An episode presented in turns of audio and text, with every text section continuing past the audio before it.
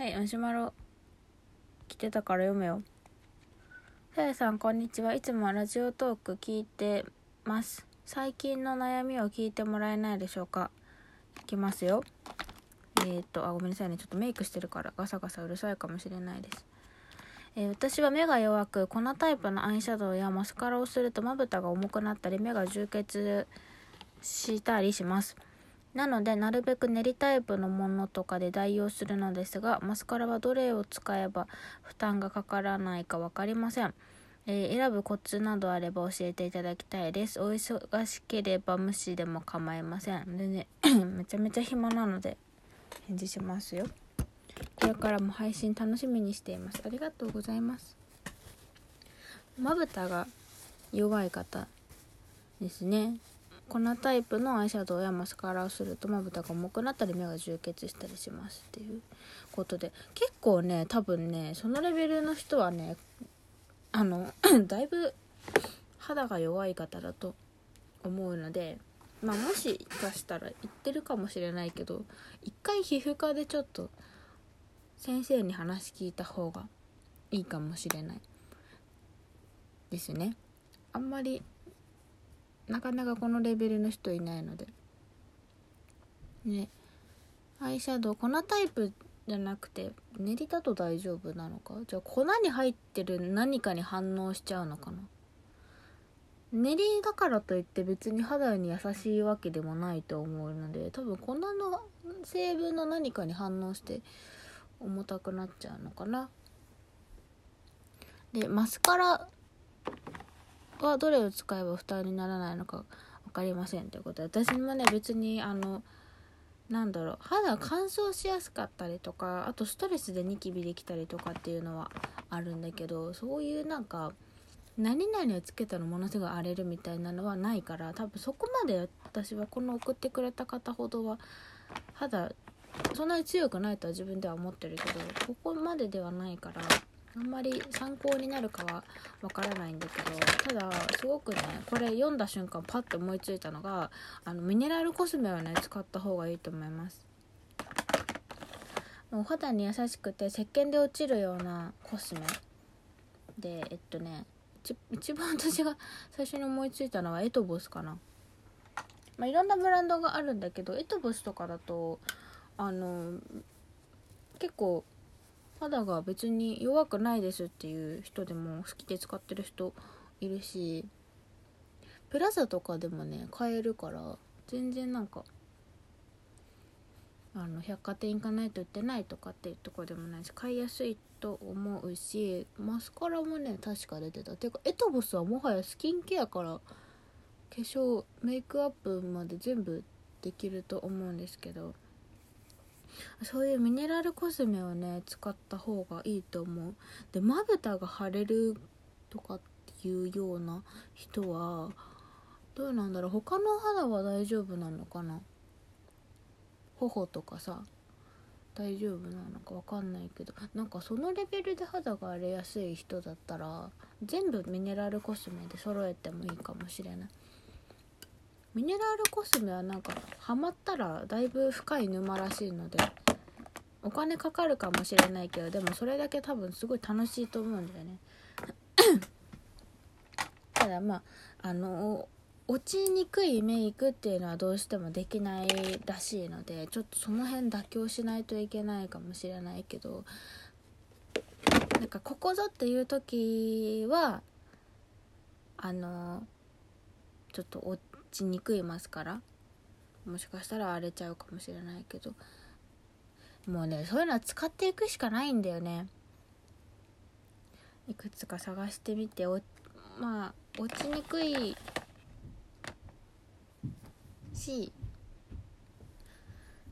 これなら荒れないなっていうのを正直ね試していくしかないと思う。いくつか買っていって。私もね一回あったんだよね。あのキャンメイクのマスカラ？なんだっけ？まだ持ってるよ。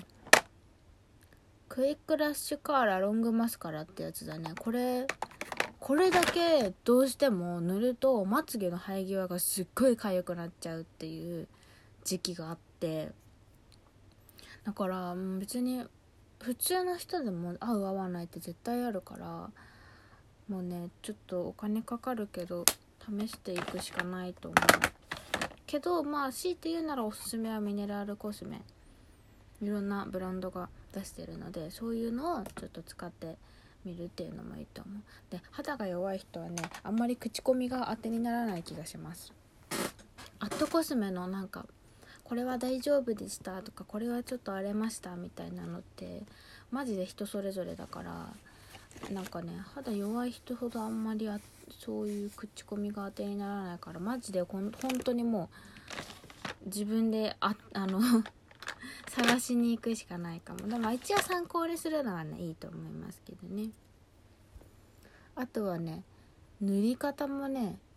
あるかもしれない。粉のアイシャドウとかだとブラシとかチップとかで塗ってるのかな。練りだと多分指で塗ると思うんだけどブラシとかチップって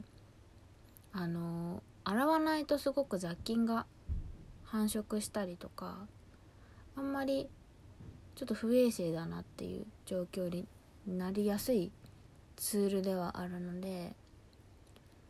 もし粉を使うことがあるんだったら粉じゃなくてもなんかファンデーションのさスポンジとかもそうだけど肌が弱い人はもう毎日ちゃんと洗った方がいいかもしれない。あとは使い捨てのものをね使うとかも。本当にお肌に負担にかなっちゃうので。でマスカラも私その生え際がすごく痒くなった時にあの生え際にこうピタッとくっつけて塗るんじゃなくてちょっと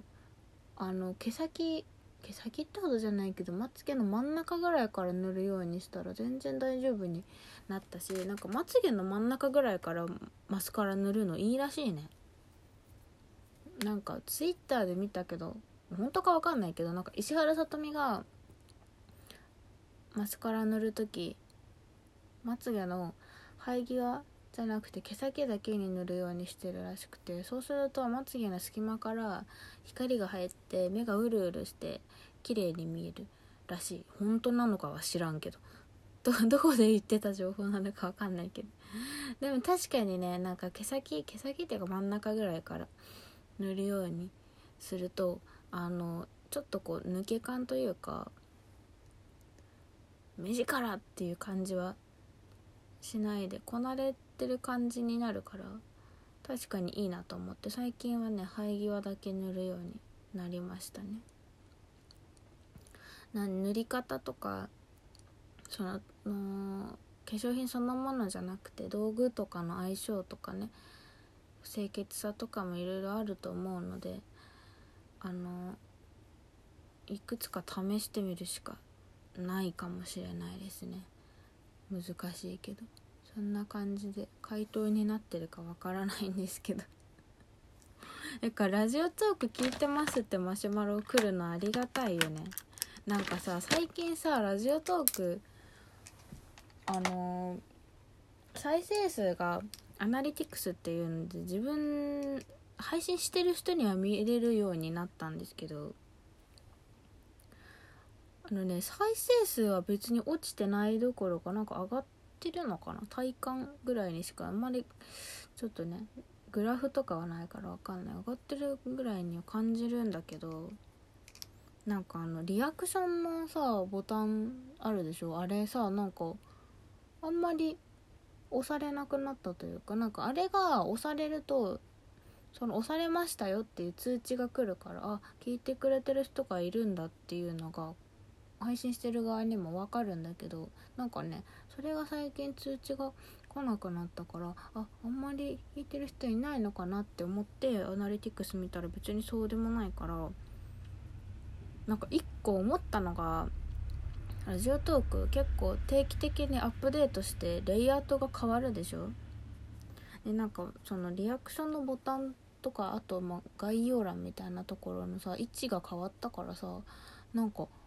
押そうっていう意識が行きにくい位置になったのかなっていう気がしました。なんか私がね一人すごい好きで聞いてる人がいるんだけどその人すごいなんかありえないぐらいの数の リアクションをあのボタンでね押されてる人だったんだけどその人ですらなんかねもう桁が変わるぐらい押されなくなってて。ラジオトークから人がいなくなったわけではないと思うんだよね。再生数別に落ちてないから。まあほんの一個人だから分かんないけど、まあ、もしかしたら人がいなくなったのかあのレイアウトが悪くなったのか。知らないけど。でもマシュマロで聞いてますって送ってくれるのはすごく嬉しいので全然なんか本当にくだらない話でも何でも私にとっては送ってくれるだけでくだらなくないのでなんかね是非マシュマロ送ってくれると嬉しいです。以上です。